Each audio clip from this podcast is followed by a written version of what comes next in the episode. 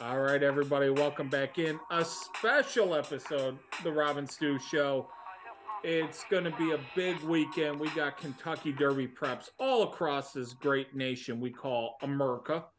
And, you know, we had to get on some all stars coming up. Nikki the Boss Tammaro at one five. I got the like Steve Beck thing um in my head. He's coming up. He's talking Wood Memorial Santa Anita Derby, but we kick off with a young man from the great state of Kentucky who's got a big race coming up this weekend at a place he used to call home, still calls home, probably close to his home. He is the great Mike Maloney. Buddy, it's good to see you. It's good to see you guys. Opening weekend at Keeneland is kind of, uh, you know, it's it's not quite Derby weekend, but it's a close second. I, I even put a bigger chaw in for this one. Uh, that's how excited I am. You but, wore a collared yeah. shirt. I didn't even. I wore a collared shirt. I, I wanted to be on brand with Mike here with the Under Armour collared shirt. I mean, yeah. yeah, we need a deal. We need a deal bad. no, hey, me and Roberto got to come see you uh, in October. There's some uh, vagabonds from Knoxville coming up to to get spanked at Kroger Field. We gotta we gotta come see you. that sounds like a like a plan, man. Let's let's do it. Now, just be mindful. Rob, Rob's got to come. So, well, uh, you know, I you have to have somebody from New Jersey escort Stu up for security reasons. I mean, black well, suit, black, you know, soprano plus, style. If you're coming to Lexington, you need someone with deep thoroughbred knowledge in the group. That's right. That's right. Is your dad coming, Rob? Yeah, he's going to come. Okay, oh, yeah, well then we got that covered. Bombs he, away. He was trying to get to Keeneland in April this year, but he's like, "Now nah, we'll wait till October." And Mike, it, it, Rob's dad bombs away. He's never met a twenty to one shot he didn't like. Uh, let me tell you, he's our kind of guy. well, that's he sounds like a man after my own heart. uh, Mike, you you let it off. Bluegrass. Let's get into it. I the greatest thing. Me and Rob were talking before the show the greatest thing about Keeneland is you're going to get some fields. I mean, it's a great day of racing at Keeneland, first Saturday of racing here at the new meet. And I'll tell you what, phenomenal races capped off by a great bluegrass. I'll let you lead off in the bluegrass. I mean, a lot of ways to go here. What are your initial thoughts? Well, my initial thought is, and I'll get into this maybe a little more later if we have time, is is is when Keeneland starts this opening, not just the opening weekend, but the opening week. I'm always looking for prices because there are some serious upsets as a general rule in the first five or six days of racing. Um, and even more, it seems like it's even more pronounced than the spring meet. So that's my mindset. Unfortunately, when I look at this race, I have a hard time getting past, you know, the horses that are going to get played. So uh, I know that's, uh, you know, that's not exciting and sexy for you, Stu, but uh, you got to call them like you see them. You know, uh, there's an old saying around the racetrack: of "A short price is better than a long face." You ever heard that one? Uh, I've heard that you've got a face for radio. I've heard um, seek uh, treatment. I haven't heard that one, but yes, I'll add it okay. to the repertoire. You have my permission to use it. Thank uh, you, sir. So, so my quick take on the on the bluegrass is I see Tapit Trice and verifying as being the two most logical winners. There are there are just several horses in here that that I would be even look trying, you know, to to be open to an upset. There are a lot of horses in here that I just have a hard time getting to. So for me, tap Tapit Trice, verifying, uh, Blazing Sevens, the, those are the top three. and Blazing Sevens, let me start with him. He there's a horse that I, looked over my trip notes and I had nothing except a slight bump at the start on him last time. he ran so poorly in the Fountain of Youth. I couldn't understand it, even though I take all this time taking his trip trip notes and putting them in my database. I I have to go back and and watch the replay again because I can't believe that he could have run that poorly without an excuse. But when I watch the replay again, I still don't see the excuse. And I, I, I don't think you're wrong. Not to cut you off, I don't think you're wrong either because look, they put blinkers on. You know, that's exactly. telling you right there he wants to change something up, and that's that's usually not like Chad in a big race to just throw blinkers on. Yeah, it, it exactly. That was my next comment. Was it, it, it's it's bothersome that you come off that race and you try the blinkers because that tells me they don't know the excuse either. Um, so the, it, it, doesn't mean the horse can't rebound. And if he does rebound, he's good enough to, to win in here. But I, I can't use him. I can't play him because he's not going to be that big a price anyway uh, you know, Irad and Chad, and the horse has good numbers. You you know, he's got to catch money, but I just can't take him at a you know at a four or five to one, whatever he's going to be in the you know in this field coming off that race. So the the the only other real you know contender that I can see is Raise Cain, and he got an unbelievable setup last time. Got a supersonic pace he had a little trouble weaving his way through, but it was still a nice setup. Um, so uh, you know he he's he's a horse that has a little ability, but I you know he's not going to be that big a price either. So I have a I have a hard time taking him. Um, so that it just kind of leaves me with the Tapit Trice and and verifying.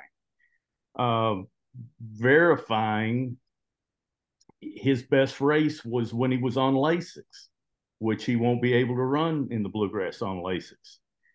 So that's there's a small issue there too. Although his last race in the Rebel, I thought was was a, a he was kind of compromised by the trip. He got out of position there. He got in a little vice, I thought, uh, late on the turn and into the stretch. So I can I can kind of forgive that race. I see a little excuse for him there. So I I have enough I have confidence that that he's probably going to be part of the try. Uh, the horse I think I'm I'm I'm gonna it's hard for me to split verifying and Tapit Trice, but uh, Tapit Trice, but I'm going to give a I'm going to give a slight edge to Tapit Trice just just because I I, I, I by my numbers he kind of paired up his last two figures, and he might be ready for another move forward. So, um, my quick thought on the race. What do you guys see? Yeah, I mean, you know, like you said, it, it's a competitive. Like we were saying before, it's a competitive field. And like you said, there's probably only a couple runners that you can really take for real in here that really have a chance to win this race. I, the pace setup is kind of interesting to me. You know, a horse like Major Blue um, it, it, was odd to me that Lucas cut him back last time at Oaklawn. Usually you'd think he'd want to keep extending him out, but they got that sprint into him almost like another work, you know, 12 days later off of that race. Kind of a kind of an odd move, but I mean, can you really question D Wayne? I mean, but he's kind of interesting to me if he gets to the lead. The McPeek course on the outside also, you know, he's got some speed. Uh, like you make up a great, you made a great point with um, Raise Cain there. I mean, listen, I, I, thought he moved up on a wet track. That, that's what I thought that was at Aqueduct. I thought he just hit it right. Um, I, I, just can't bet him coming back to that race. Me and Stu's horse, we bet him in the Tampa Bay Derby was classic car wash. I kind of like the way this horse moves. He's a grinder. Sometimes those, you know, bigger horses, the grinders like that, I think they get better, obviously, as they go a longer stretch of distance. I think a mile and eight fits him perfect. I like that race last time you know, Case is kind of an old school trainer. I don't think he always gets him geared up, geared up until the big, big races. They're obviously going to need the points here. And uh, I kind of like the way this horse has been coming along watching him. I, I like the rider change to Javier. Um, Javier has really bounced back, I think, within the last year. You know, about a year and a half ago, when I was at Saratoga, two years ago almost, Humble um, he was really struggling. Couldn't get mounts. He was just not doing well. Boy, he's really turned it mm-hmm. around. Um, I think he's riding good. I, I, think that's a factor. But yeah, Classic Car Wash is a horse I kind of like. that that makes sense. I I can't uh, I can't argue with that at all. He in in horses uh, historically horses that that go from the dirt at Tampa to the dirt at Keeneland tend to overperform. So uh, that you know that's another uh, another thing in his favor. That's a good stat. I didn't even know that. Yeah, that's that's something to look out for. I don't have hard numbers for it. Just you know, kind of uh, the uh, the the bumps and the bruises of the, of uh, being there every day. Hey, listen, that's the knowledge. The way, uh, absolutely. yeah, yeah, absolutely. I, I, I, always try to give the Tampa dirt horses a little extra credit. Well, even last year, you saw horses. I, I think it was the Saratoga was it Saratoga the horses went back to Aqueduct when they were when they were shipping in from Turfway to different places last year. The synthetic horses were hitting the dirt in New York and winning early on last year in the spring. I mean, certain tracks, you know, certain horses pick up. Yeah, yeah. It seems when they go to different places. When they had the synthetic at Keeneland, I always struggled to because it threw it it it eliminated a lot of my good angles that I'd built up over the years on the dirt but one of the great angles, it's worth nothing now, I guess, but one of the great angles was Presque Isle horses to Keeneland. They ran out of their mind. I mean, they had, I don't know how many 40 and $50 horses, Presque Isle last race. uh, I, I kind of, I kind of disagree. I, I kind of, I'm buying into Blazing Sevens. I, and I think when you watch that head on, it's a stumbled start more than hit it, it, the, the horse does he does hit multiple horses. It's more of a stumbled start and that's what should be called out in the chart and then he kind of just veers to his left and yeah. hits a horse and then we're playing pinball for the first 100 yards. Um, but then but, what happened for the next mile? Well i think i you know how that goes, Mike. You, you start playing pinball, you know, you get you, you get your rocks off. You, you, I mean, you ain't got nothing left. you do, know, do you think Rosario stuck with Raising Cane there, or do you think Irad? Seems like they went for Irad, right? I don't think it was a thing of Rosario yeah, that, telling that would be, no. That would be my guess. Uh, and and that's the other thing. I think Irad's going to be very tactical, and this goes back to something in the greatest show we've ever done that was never published last week. Uh, thanks, Rob. Um, thank God. Yeah. Yeah. Thank God for you. Wow. Where your your horses are still running. They're still running. Yeah. Um, I, I, Mike, I want to get your take on this. So when I look at races sometimes like this, and I see some bona fide closers, horses that absolutely will close, um, I've got some horses that I don't trust as speed. I start looking for the horses that can stalk, that can make a middle move. And I think Blazing Sevens, if you trust the BC Juvenile, if you trust the Champagne last year, if, if, if, you know, at four to one, maybe it's, maybe it's a, not worth it. But to me, I mean, five to one or higher, I, I'd, I'd be willing to take a shot that runs improves on that form going from two to three. And and maybe this race sets up for him. From a pace perspective mike what do, what do you think about that idea? I think he definitely can win. I i may have a mental block against this kind of horse guys because i it, one of the things that that just chills me and and part of the reason is is because i'm a but most of my money is bet vertically rather than horizontally. So I'm in a lot of these exactas and tries and supers. And and the thing that that I try to avoid is is betting a horse that could be off form. Uh, because it wipes out everything. Well, you know, if you're using him in a pick three or a pick five, uh, and you're using a, another horse or two other horses, you're not putting yourself at that much risk. So it may, it may just be a personal thing with me but I, I totally see what you're saying about the horse. And do I do I buy into the Breeders' Cup Juvenile and Champagne? I absolutely do. I think he's proven that he's talented enough to win the bluegrass. No, no question to me. Um, and you know, the counter argument to what to the things I said negative about Blazing Sevens would be, you know, Chad's got a lot of horses. If you know, if if if if he didn't like the way Blazing Sevens was training or doing, You know, why wouldn't he just take him back to New York and freshen him up for for Saratoga? You know, or, yeah. or run him at Belmont later. Um, so the fact that you know that he puts Irad on him and and and enters him in this race, uh, you have to respect that. So I'm not, you know, I'm but not. I, I uh, would agree with you though, Mike, that Tapit Trice is the horse to beat. I mean, how many slow paces does this one have to close into before? I mean, this horse is legit good, like legitimately pretty pretty talented you know what what I like about him is he's consistent. You know, he's he's always shown up so far in his career. Um, and and not all Tapits do that. Tapits can run a little hot and they can uh, you know, they can throw in a bad race once in a while, but but this horse Tapit Trice has been he's been a model of consistency. You know, he comes with that run and and if the pace is not super hot, which I don't I think you're going to just get an average pace in here I agree with Rob. I think Major Blue is probably going to make the lead, and you know, Verifying should be laying second or third uh, in a really good spot. That's one thing that bothers me if I if I have to choose between Tapit Trice and Verifying. I would always uh, on Keeneland's dirt track. I would want to to lean toward the horse that would get first run, which I think is going to be Verifying. Um, so that makes it a, it's a really tough call for me between those two.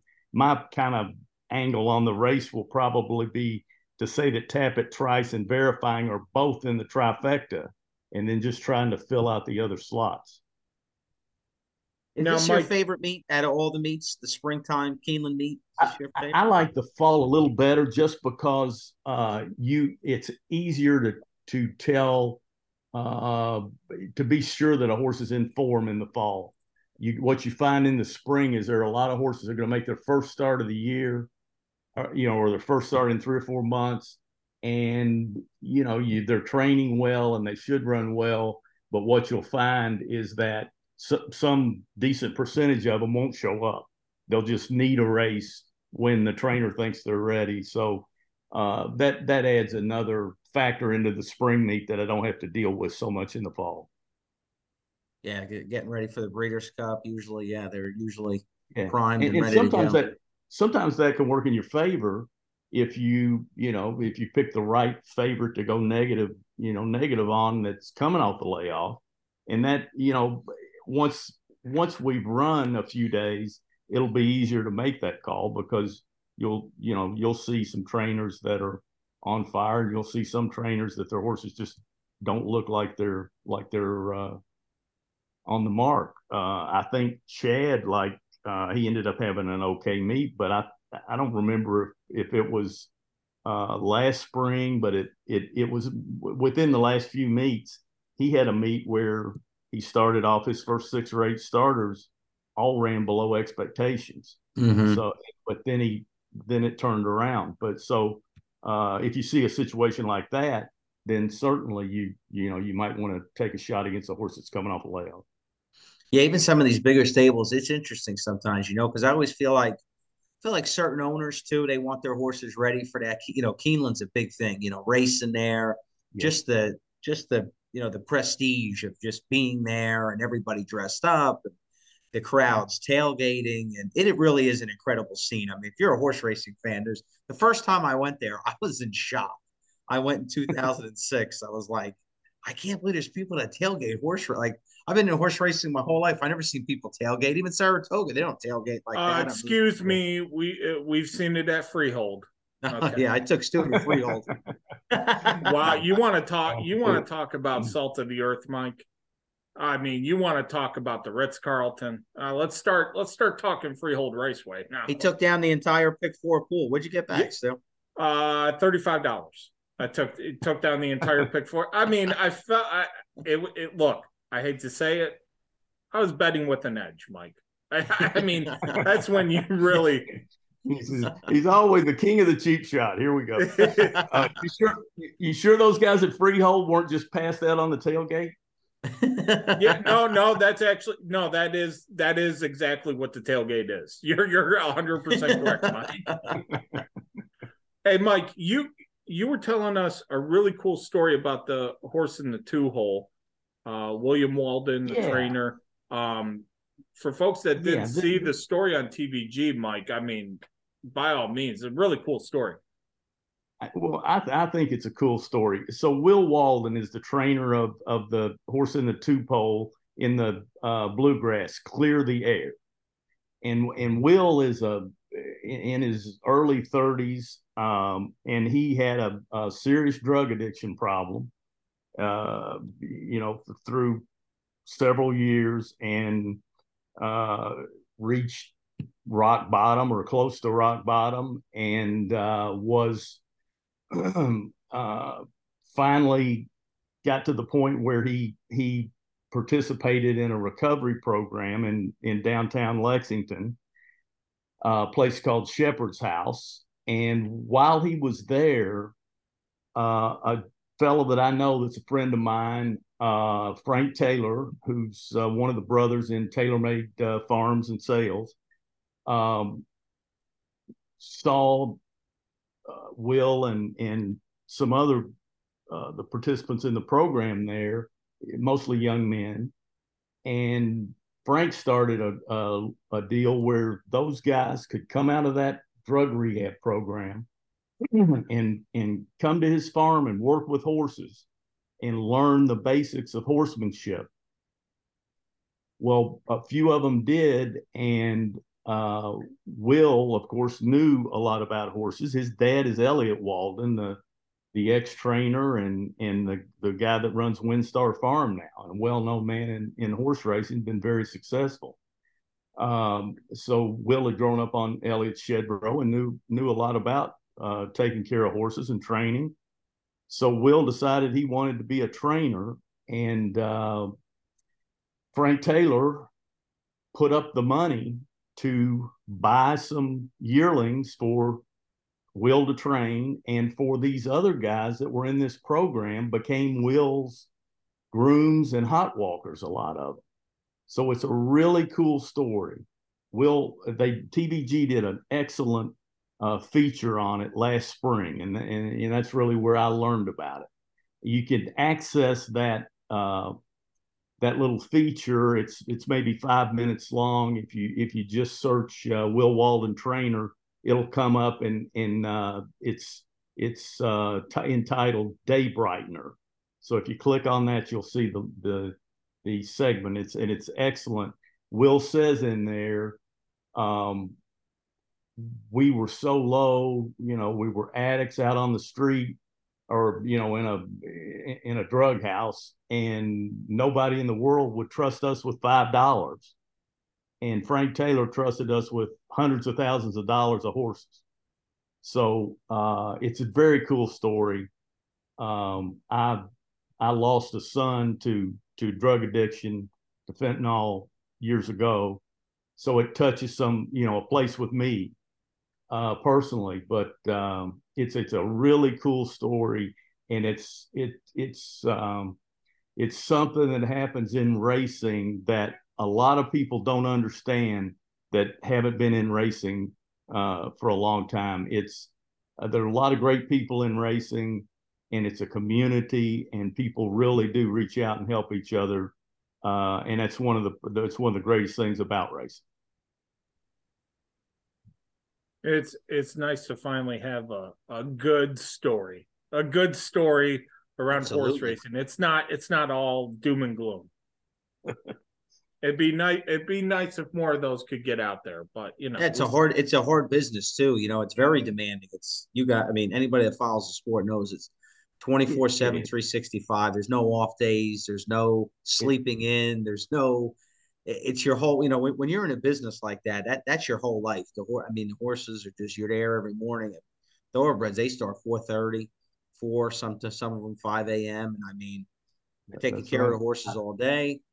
You know they're back in the afternoon racing they're back feeding at night. It's yeah. it, it's your entire life. It's a yeah it's not easy.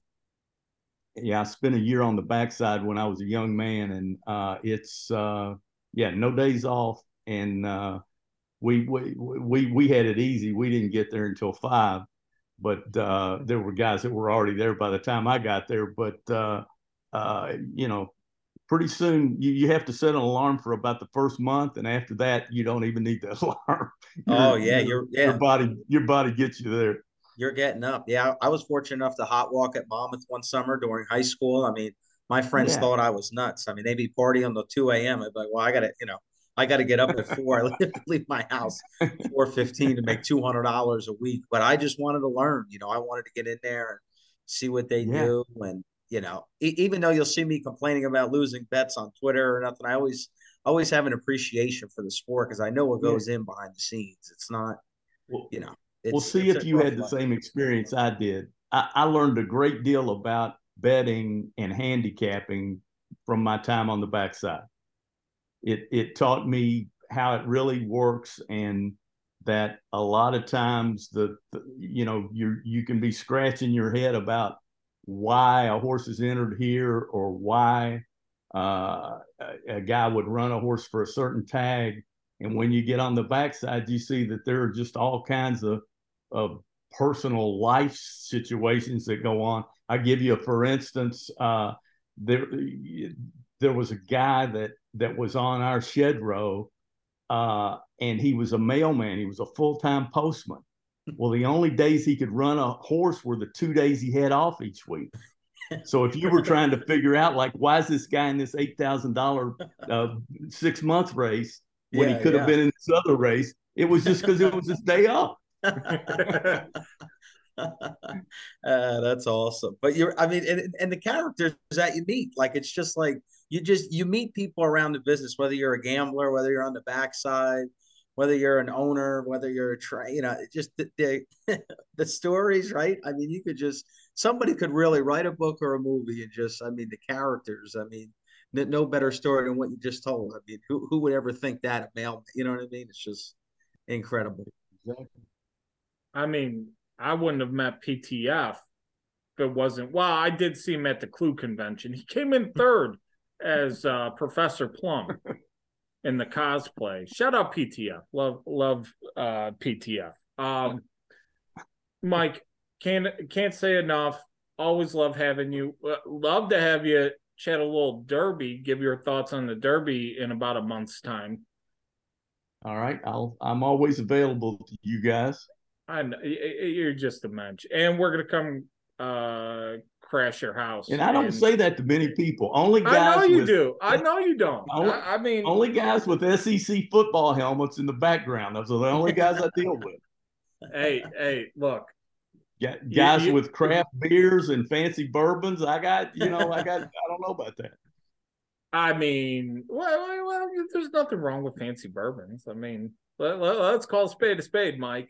Um, we'll have you back in a month. We're gonna come uh, kidnap you. Uh, Rob, you got the white van, correct? Lined up for yeah, October. the Bronco.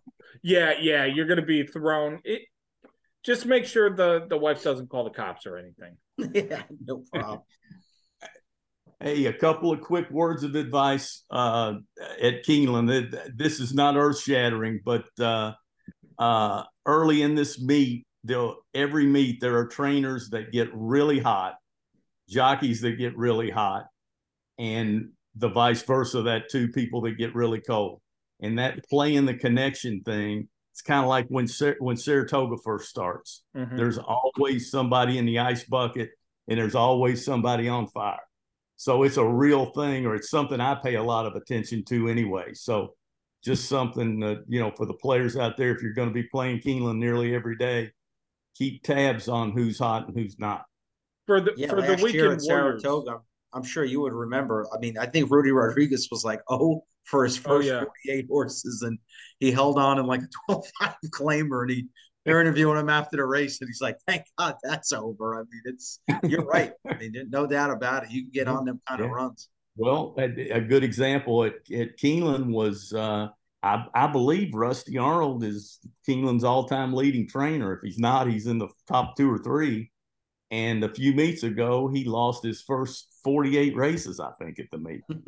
so it, it, you know, and then when he won, he he never wins with a first-time starter I think he won on the last or the next to last day of the meet at 50 to 1 with a first time starter. So it, you know, it, it uh, and I'm sure he felt just like Rudy did, but uh, it, it, it's a real thing. People always look at me kind of funny when I say that, but because it, it, doesn't seem like it seems like a little unscientific and not not like uh, sharpie enough. But uh, in practice, it works at these boutique meets, and then Saratoga's gotten to where it's a little longer and and and it's a little different feel. But Keeneland is uh, the it's a short meet, and you know they run 33 days a year, so 17 in one meet and 16 in the other, I think. And uh, uh, the you know the trainers that come in here loaded seems like all their horses run well, and the guys that aren't loaded, they have trouble getting off the getting off the duck. Hey, Mike, is it one of those things for like weekend warriors where you almost recommend maybe if you if you got the patience and the willpower, wait a couple days into it, see how things are playing out, and then jump in, or is it kind of like? That's my standard advice. The only problem with with with that in in this meet is is you get a lot of the good racing front loaded, you know, into this opening weekend. So um, you know that I do I do uh, think that's a good rule to live by. It's just a little hard to live by, you know, when they when they stack a bunch of graded races in this opening weekend. So um, it, uh, I would say to be, you know, you know you're going to want to play these stakes. My policy Friday and Saturday will be the early races I'm going to have to really, really love something before I would step in there. It's just going to be like dinking around with some action bets early in those cards, unless there's just something I love. Because uh, if you're, you know, if you're gonna play the the last half of the card and you don't have a feel for the meet yet, the last thing you want to do is lose, you know, half your limit or two thirds of your limit before the big races come up. So I, I, I, I, call. Yeah, no, that's you, Rob. He's me. talking to you, Rob. yeah, that's He's a great piece of advice. Next time yeah. he does that, Stu, say, "Don't be speeding, Rob." Uh, look, uh, well, we we we we know he likes to speed, especially in uh, company cars. But that's a story for a different time. Uh, how's that bonus working out for you? Oh, how dare you! All right. Uh, more on that after the break. Mike, thank you. We'll see you soon. Talking Derby. Check out Keeneland. Check out Betting with an Edge. Bother PTF, DM him, see if he's got a copy in his attic. And then uh, we'll be back right after a short break with Nick Tammaro.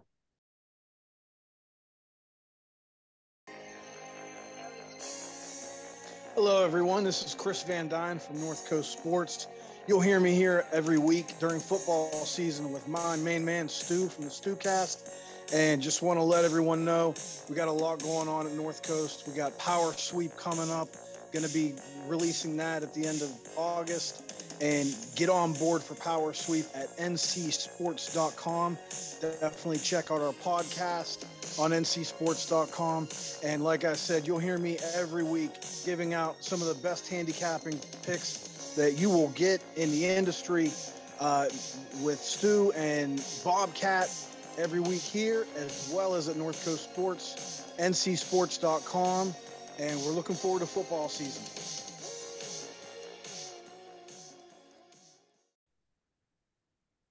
All right, everybody, back on the Robin Stu show. And we are joined right now by just a lovely individual. He is uh, a guy who he's been down in the dumps ever since the Tigers took two out of three in Houston. You really hate to see it. I mean, it's just tough scenes for for very a once proud franchise, Rob.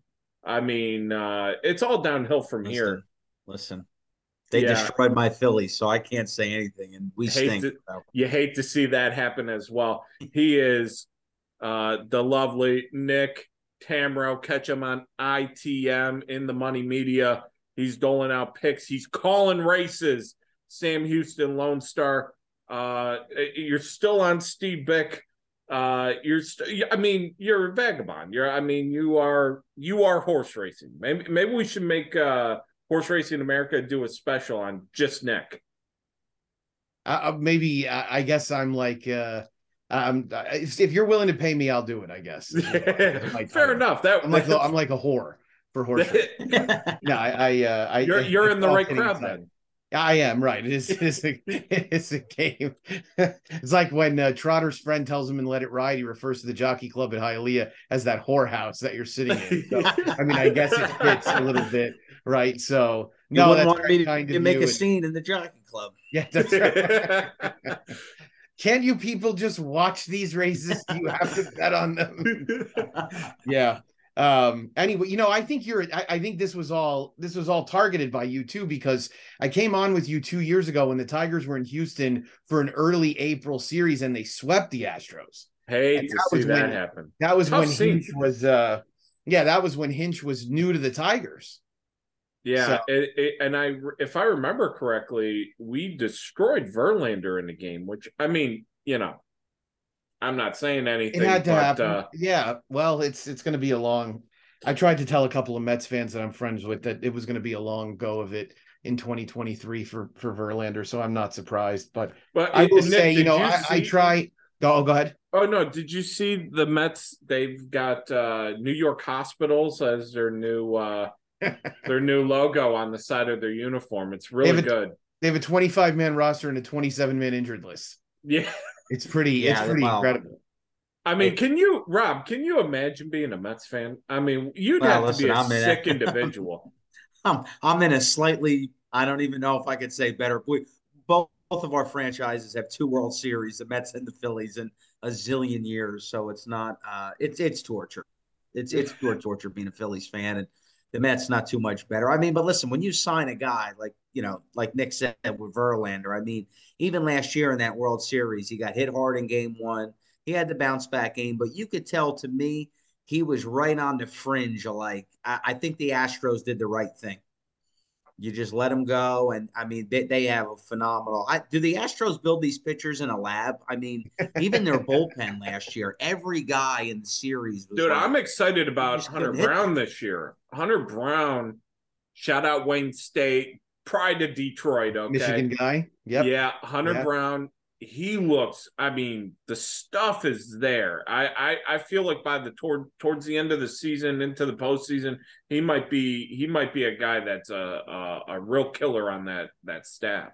Well, and you watch him, you they they put him next to Verlander in terms of uh, mechanics and things like that. He's obviously a kid that grew up watching Verlander, so it's amazing how much he looks like him in terms of delivery and the windup and whatnot. Yeah, they've gotten off to a slightly slow start, but yeah, that the the bullpen was incredible last year, and the the international scouting was really what led them to a lot of those those Latin guys that just seem like they all throw at hundred and and and it all you know it dances all over the place. I try to stay away from anything on twitter involving sports specifically the astros because i realize that nobody follows me for my sports opinions. And um and i'm just going to be a jerk probably oh, uh, uh, I, hey hey you, it, people can hey you should you should let it rip. I mean look at our our, our boy matt bernier He's letting rip. Okay, I mean, he, he no, he, you're right. You're right. I think well, he put his mortgage on was... Justin Thomas this weekend. Somebody is there uh, anything MLB ever positive? Go ahead. Yeah, MLB now or MLB Metrics. One of them tweeted today and and asking if Gerrit Cole was underrated. And I was just going to reply and say, if Gerrit Cole is underrated, then Framber Valdez is Sandy Koufax. I mean, you know, I don't, I don't I mean, and I don't I mean, hate that's... Gerrit Cole. I mean, look, I hate the Yankees, but I don't hate Gerrit Cole. I understand why he, uh, you know, why he chased the money. But I mean, it, it's not my fault that he had a 13 ERA in the AL wildcard game in 21 and that the Astros abused him in game three of the ALCS last year. You know, it's okay. Oh, they just, they just, that, that was, that was, that was a dog walking. That, that was series. devastation. Yeah, that yeah. was. Yeah, oh, yeah. I'll tell you, that yeah. was that was fun. Uh, especially game three when uh, when when Bader dropped the fly ball in the outfield and Cole told him, "Don't worry, I got you, I got you." And uh, and Chas McCormick hit a two run home run in the next. the next no, he picked him and up. they were crying about the roof right last year. Weren't they, were crying, crying about one of those games. Yeah, yeah, they, they were crying about the roof in game two. They said the uh that the wind held up. I think I think Judge hit a ball deep in the the eighth or ninth inning, and uh, and they were complaining about that. And then you know, and then they just got skull fucked in Game Three, basically, for lack of a better way to put it. And it's Yeah, a family no, program. I should be careful. No, But, no, no, you're as- good. You can let it rip on here. I mean, you should Yeah, see good. you should see the horrific things we say about uh I like it. Rutgers football. I mean, you want to talk about AIDS on the field. There's no there's no reason to do that now. There's no reason. Okay, pick okay. I'm uh, yeah. I, I'm sorry. I don't know what got into me. yeah. Big Ten There's a guy walking along in the, the parking lot at the grocery store here the other day with a Rutgers shirt on. You don't get a lot of those in Wow. uh, Southeast Texas. That Yeah, I thought, I thought, man, is that the R that I think it is? Yeah. Pretty Nice. strong. Shout out to the. I mean, I'm I'm an, I'm a repping the- I'm a Houstonian, but raised by two New Yorkers, so like I'm very familiar Oh, there you go. With the, uh, yeah with the the everything Northeast. And in fact, my when my uh, to the Phillies Mets talk is funny because when my cousin got married, her first wedding, it was in Manalapan, New Jersey. They grew they Oh, were yeah. from Princeton, and so Oh, the okay, half yeah. the bus was was Phillies fans and half was Mets fans. It's like you guys, That's what you where the guys all are is. That's where the split is. I, I live at the Jersey Shore. Stu's been to my house a couple times. I tell him all the time when he comes. I live in Toms River. It's like Stu, this is where it splits. This is where exactly. New York ends and Philadelphia sports begins. So you're That's on either, right. either side of the spectrum. and Oh, you're yeah, gonna be yeah. loyal no matter. what. we went to that That's right. deli. We went to that deli to pick up the food, and and uh, I mean, we almost got I was into a harassed. fist fight. Yeah, I was Yeah, harassed. I mean, Yeah. I had to see, listen to how bad Philadelphia fans are. We're miserable people. Yeah, a Gi- coming New from a fans. Giants fan, Nick, Yeah. a Giants fan extolling the virtues of of East Rutherford. Okay, He, he was my upset. he was upset. uh, yeah, I don't, I don't, I don't, don't need to hear that. yeah, yeah. And screw the horses for a second, Nick. What's your college then? Are you a Cougs guy?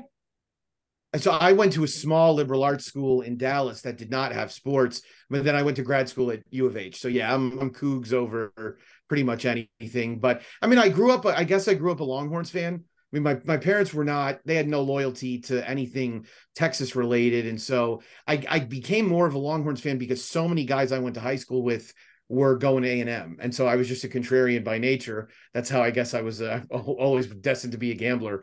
And so I just kind of and then and then the Longhorns got good. And when Vince Young, um, I actually lived five minutes from the high school that Vince Young went to, and Oh, wow. um, which was a, I mean, a shocking kind of. So Vince Young went to a, a very inner city HISD school, which you you're not going to find a lot of good athletics in those schools. So he was an easy guy to root for, you know, being a Houston guy, and um, and so I kind of, I guess I became more loyal to the to the Horns at that point, but you know, Cougs now there there's something to cheer about at least. Dude, that basketball Oh, team yeah. is they they they just got that kid to come back, that freshman to come back for next season, and the football team is real solid. Yeah, they've they've improved a ton.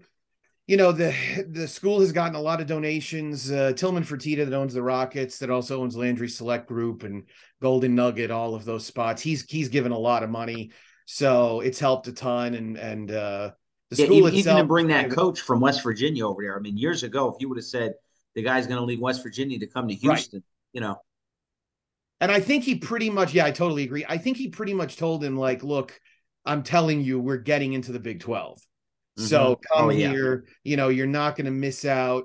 But yeah, I mean, it's a great point. And to think that U of H athletics at that point had nearly as much to offer as a place like West Virginia, you know, it's pretty, pretty hard to imagine. So no, it's good, uh, good time to be a Cougs fan and they'll be a Big 12 next year. So onward and upward. I love it, man. We're gonna have to have you. We're gonna have to have you on to BS about a little Big Twelve football in the off season. This could be your outlet uh, to rant and rave. But let's get into the ponies. We got a We we covered the the Keeneland with uh, a young man making his his start in horse racing. A uh, Mike Maloney. Um, check him out.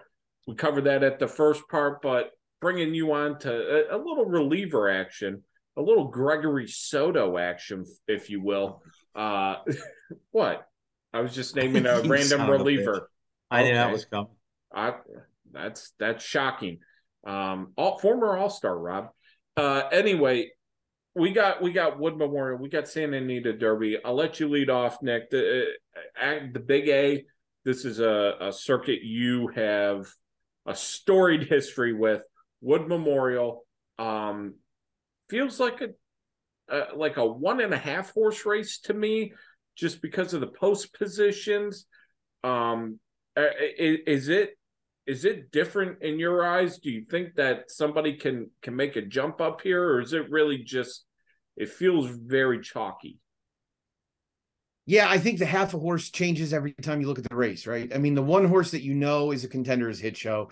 Obviously, um, he was not done any favors at the post position draw. The the one thing that I think can be said for him in this scenario, and it's not dissimilar from Forte a week ago having an outside post, is that I mean, this field has a remarkably small amount of speed. And and you know, when you're worried about wide trips, what you're worried about the, the thing that you stay concerned about is that you have horses that just aren't going to be able to get over. And the way you get over is with horses that have speed separating the field a little bit. And there's just not very much speed in here. So I'm I'm assuming that you know the plan with Hit Show will be to to ride him a little bit out of the gate to get a forward position. You know, it's funny. I brought this horse up with people, and and Pete Fornatale and I talked about him extensively in a podcast in, back in February, and and I thought you know he was kind of an under the radar maybe interesting horse. And little did we realize two months was going to go by and he was suddenly going to become a major contender, in large part because nobody else is stepping forward, right? I mean, he's he has at least run a fast race at a mile and an eighth, and so few have. So there's a lot on his shoulders in terms of proving that the the Withers was not a fluke, but it was more of a jumping off point. And so he's clearly the horse to beat. I think his stablemate, Slip Mahoney, is probably uh, him and Dreamlike are the two biggest concerns. I'm not bowled over by Dreamlike. I'm a little, I'm a little worried about whether that 91 figure is really gonna gonna hold up. There have been no runbacks. Um, I just wonder eh, these Gulfstream dirt figures are very, very hard to make. And uh, somebody who made Beyer figures for years, I can tell you when you're talking about you know three or four dirt races on a 12 11 or 12 race card that's very very hard to do you could be in a situation where you're using three or four different variants for that program but i'm i'm a bit of a homer with slip mahoney i've liked him from the start i, I really i found his uh his big, long, slow pedigree to be pretty fun. Being I got lucky, who was a horse who was better as the distances got longer Arrogate as well. They didn't pay very much money for this horse, but he's obviously got some ability. He didn't get out of the gate in the uh, in the Gotham, but put together a nice run. I, I understand it was into a very strong pace, but the fact that he ran the race that he did, I think actually helps him in here because he's going to be a little bit more forwardly placed. I was pretty shocked to see the Thoro-Graph numbers on that uh, Gotham came back very strong. So this is one of those situations where you know the Beyer was for this crop it was it was average to above average, but the Thoro-Graph numbers were really good. And Raise Cain got a two, which we've not seen a lot of. So we'll see how Slip Mahoney holds up you know, from a wagering perspective, I hope that I can get alive to Slip Mahoney and um and hit show if I like anything well enough heading into it. And you know, I could see myself probably playing some exactas with uh with Slip Mahoney in the race itself. Yeah, the race kind of came up funny as, far as it almost seems to me like Pletcher's taking these two horses for Repole for St. Elias and just saying, okay, you know what I mean? Like it's the home track. Let's just try in here. This is one big you know, put him in the race just to put him in there. I mean, obviously the hype would dream like, you know, the purchase tag, everything like that. But for Todd to put blinkers on like that and then throw him in a stakes race, I don't know. To me, it almost kind of feels like a forced spot. I don't know. I just, you know, eh, he didn't race bad last time, you know, like stretching out to a mile in the 16th. Now he's going to go to a mile and an eighth, a gun runner. He should be able to get the distance. But I, I don't know. It just feels to me like they're just taking a shot with the horse in this race, you know. And like like you said, I mean, hit show is is really come on. Gary and Mary West. I mean, this is can they get their redemption? I mean, this is kind of like their derby. You know, can they get the redemption for getting taken down in there in the uh the one in nineteen?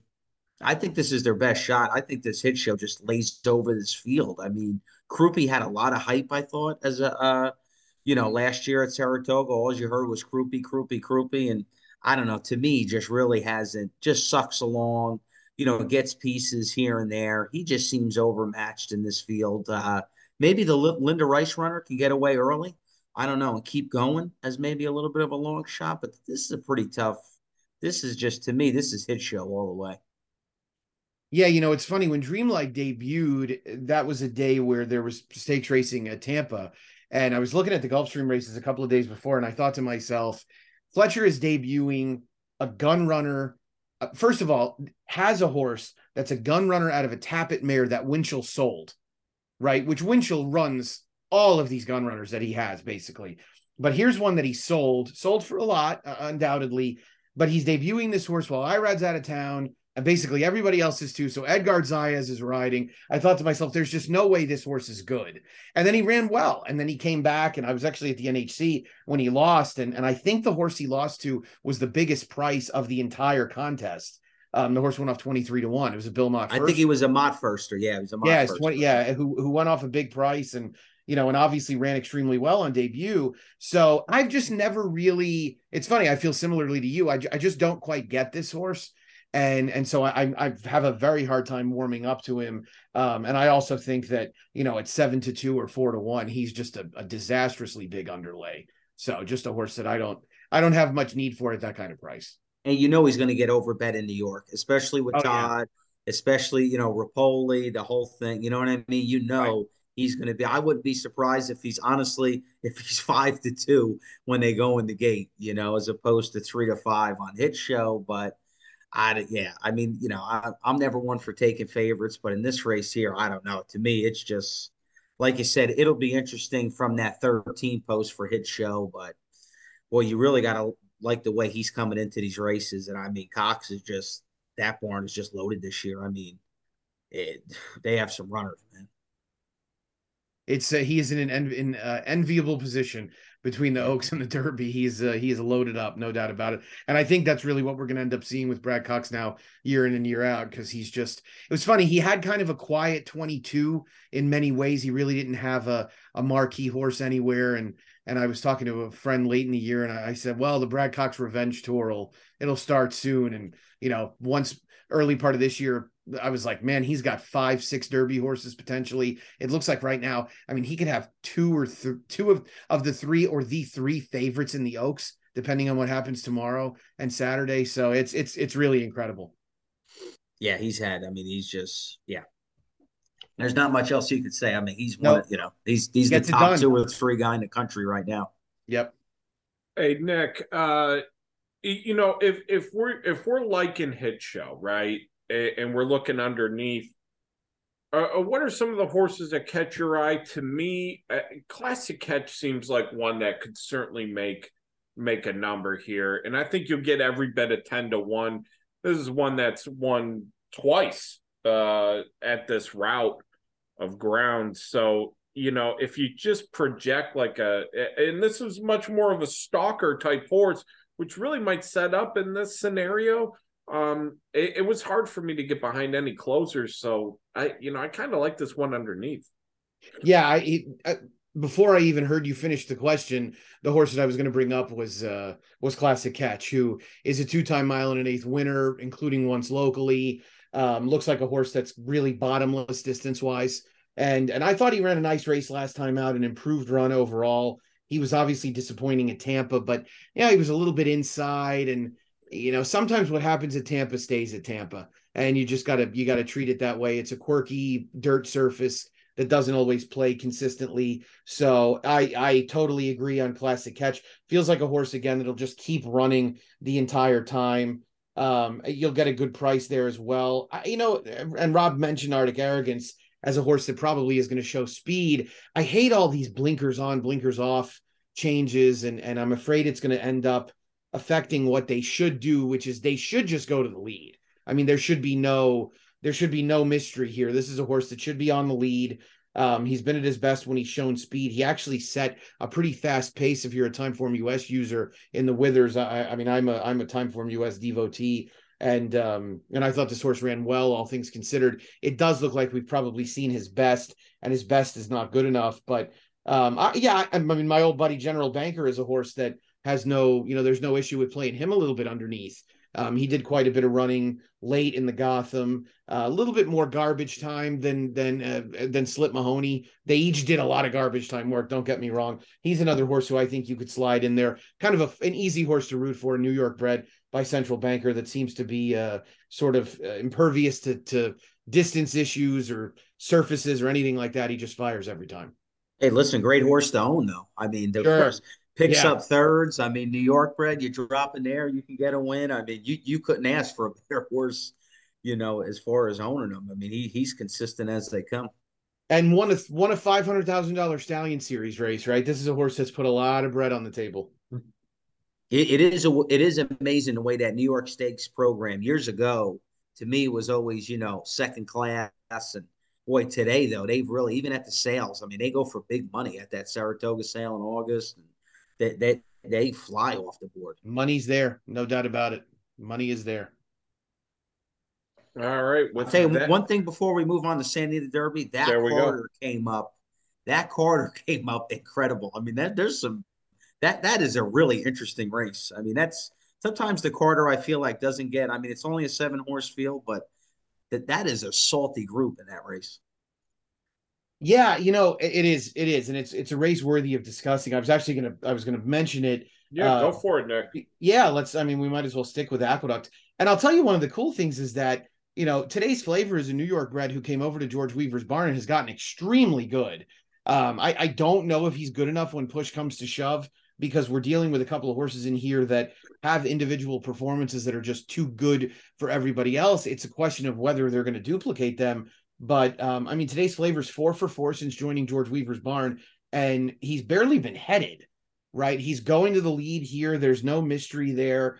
Um, you have Expressman who got 107 Beyer in his debut and is still kind of trying to work back to that. You have Repo Rocks who, uh, you know, is just everybody's everybody's darling.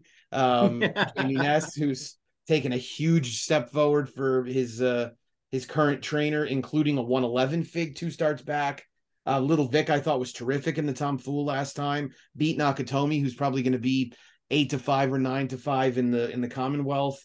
Um, White Abarrio, who is a Grade One winner, coming in off arguably a career best effort over two horses who won their next starts, including Wayburn, who won the Sir Shackleton. So yeah, it's uh you know, the one one word of caution I'll give everybody on White Abarrio, Saffie Joseph Jr. switching off of Lasix is on a 34 race losing streak.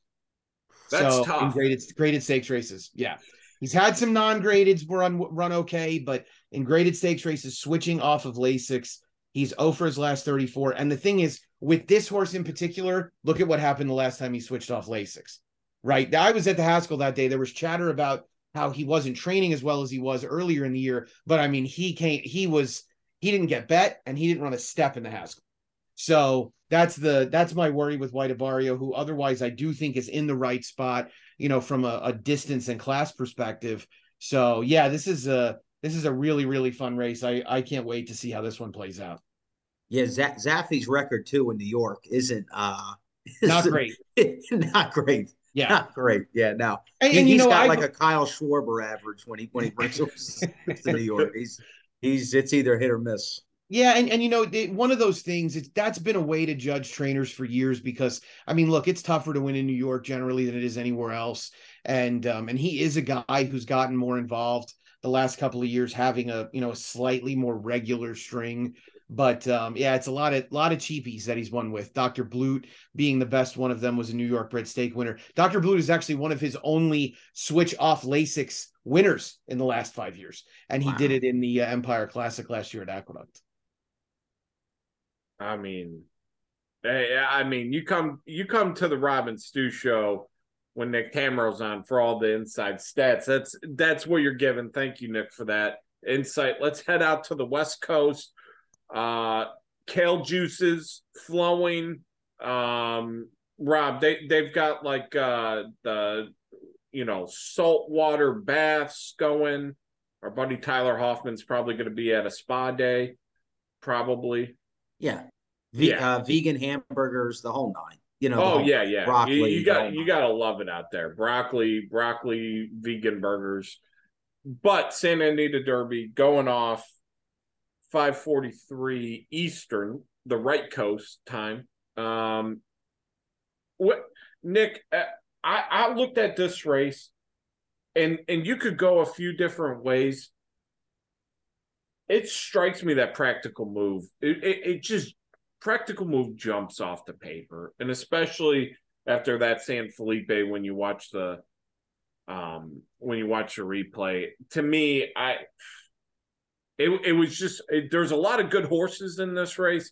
To me, it was just like I, my eyes just kept going back to practical move.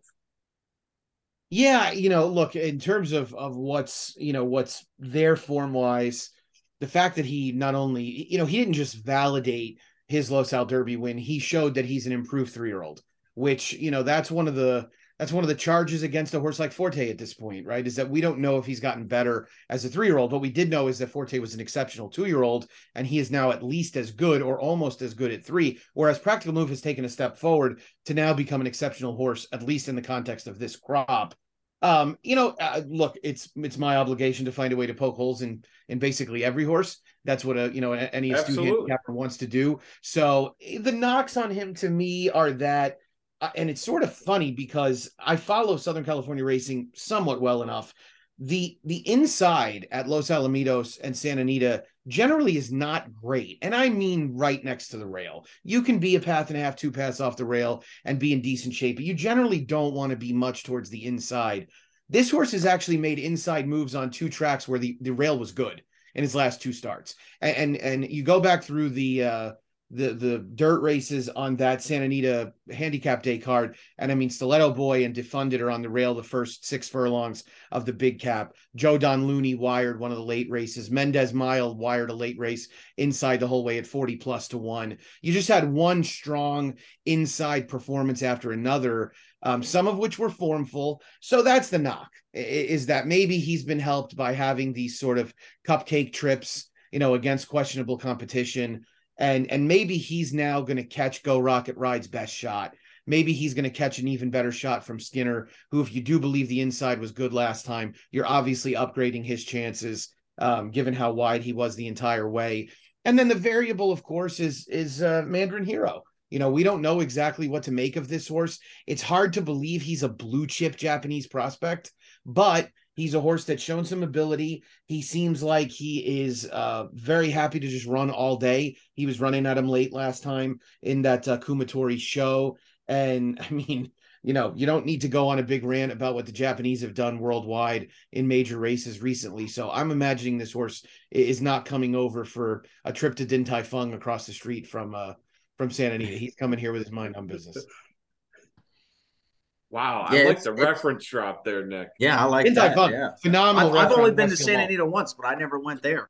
Is that oh, it's, it's, a it's a uh, dumpling place that started in Hong Kong, and there was one local in Arcadia, and they moved into the Westfield Mall, which is the mall behind Santa Anita. And there's also one in uh, Aria now. It's the it's the new like 24 hour spot in Aria, and uh, yeah, terrific place. Best dumplings you're gonna find anywhere. Oh, I'll have to try that. I, oh yeah. Usually I shuffle to the Aria and I'm about three sheets to the wind after sitting in the sports book and losing all my money and then, you know, getting one of those slices of pizza out on the strip and doing godforsaken things in a bathroom for just some extra money to get back to New Jersey. But yeah, know, I mean, you're you're an expert on the uh, eh, on the Jersey Turnpike at the well, that's the all right. That's you know, you that's translate? for a late night show. Let's not give away trade secrets. Okay, fair enough. Sorry.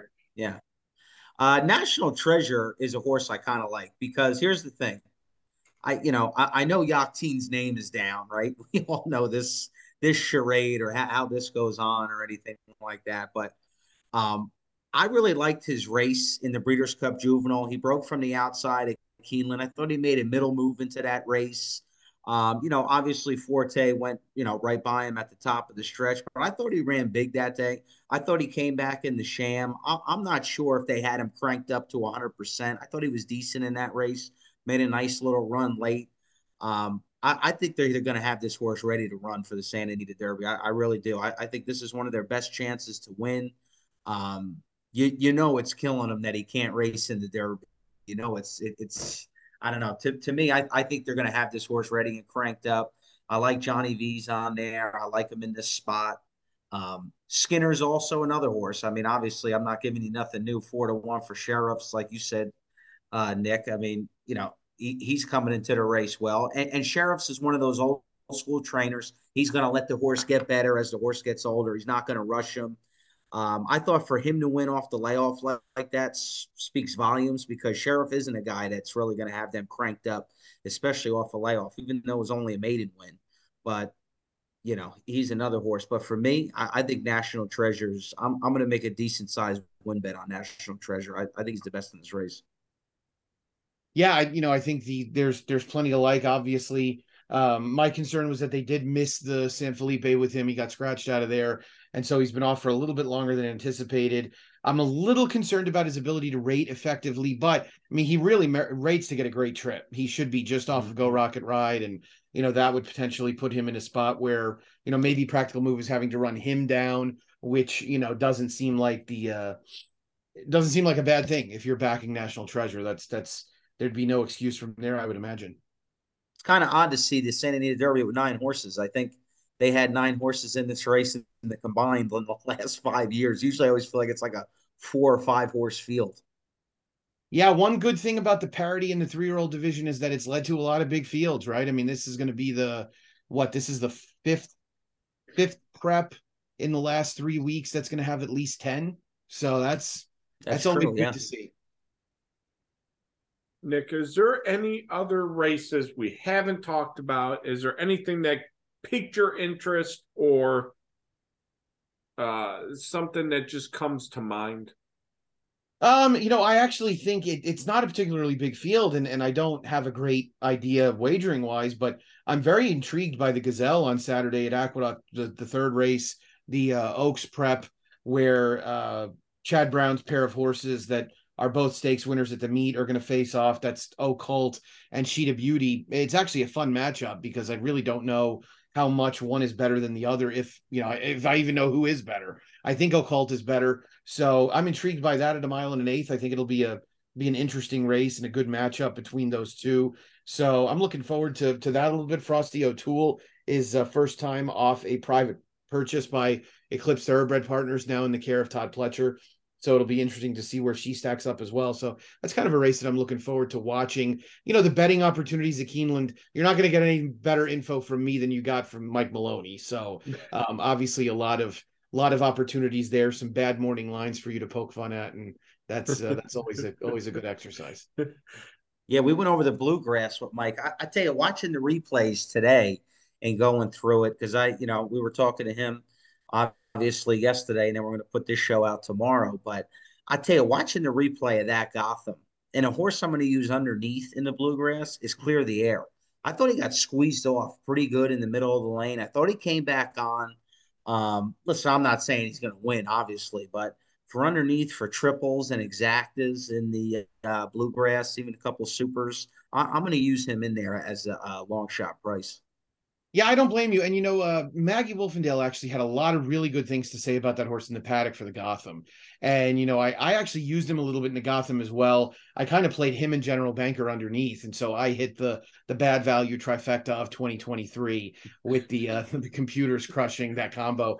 But I'm not Isn't it surprised. great? Shout out to our computer wagering teams. Just, I mean, salt of the earth. Ugh, the best, the best. Yeah. Yeah.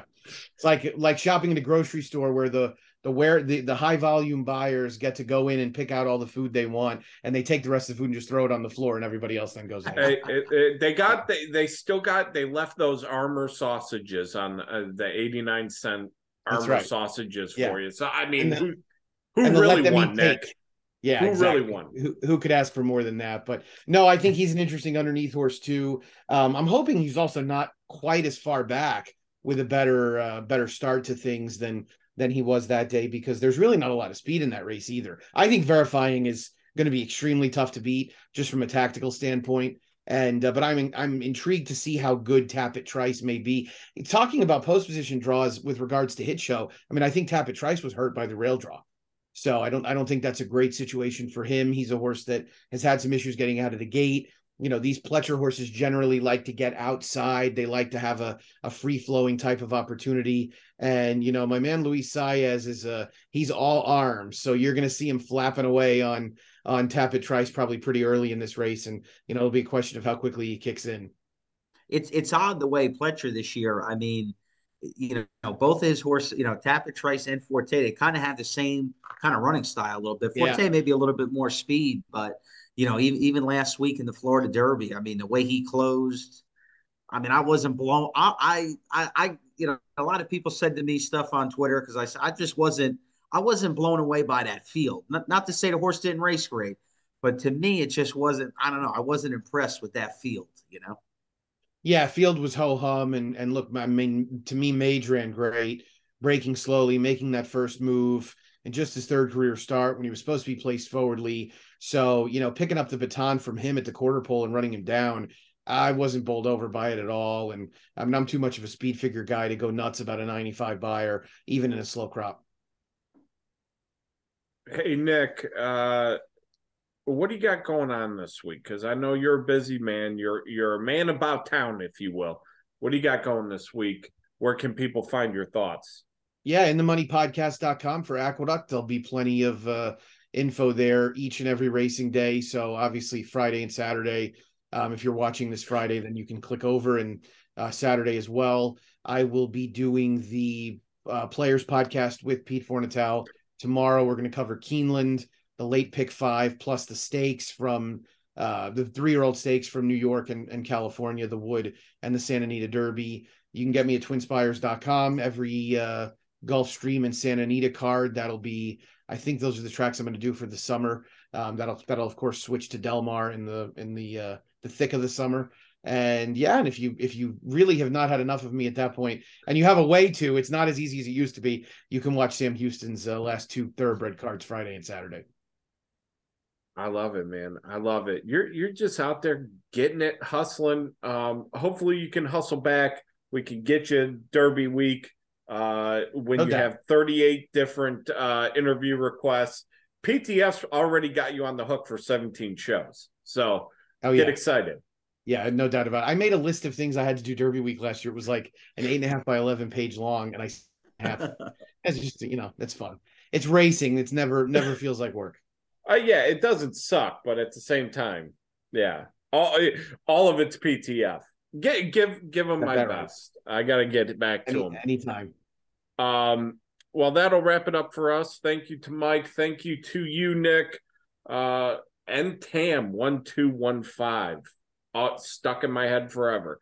Uh, check out Nick Tammaro on the Twitter machine. Me and Roberto will be back next week. We'll be yelling about the Eagles draft, uh, talking about how the Lions are going to fuck this draft up. I'm excited. Uh, tight end first pick. That's what I'm thinking. Um, Michael Mayer getting you the jersey. Yeah, yeah, thanks, man. You do. I I know where you live. Uh, that'll wrap it up for us. Uh, so for Nick, for Roberto, take care, brush your hair, and we'll see you after a while.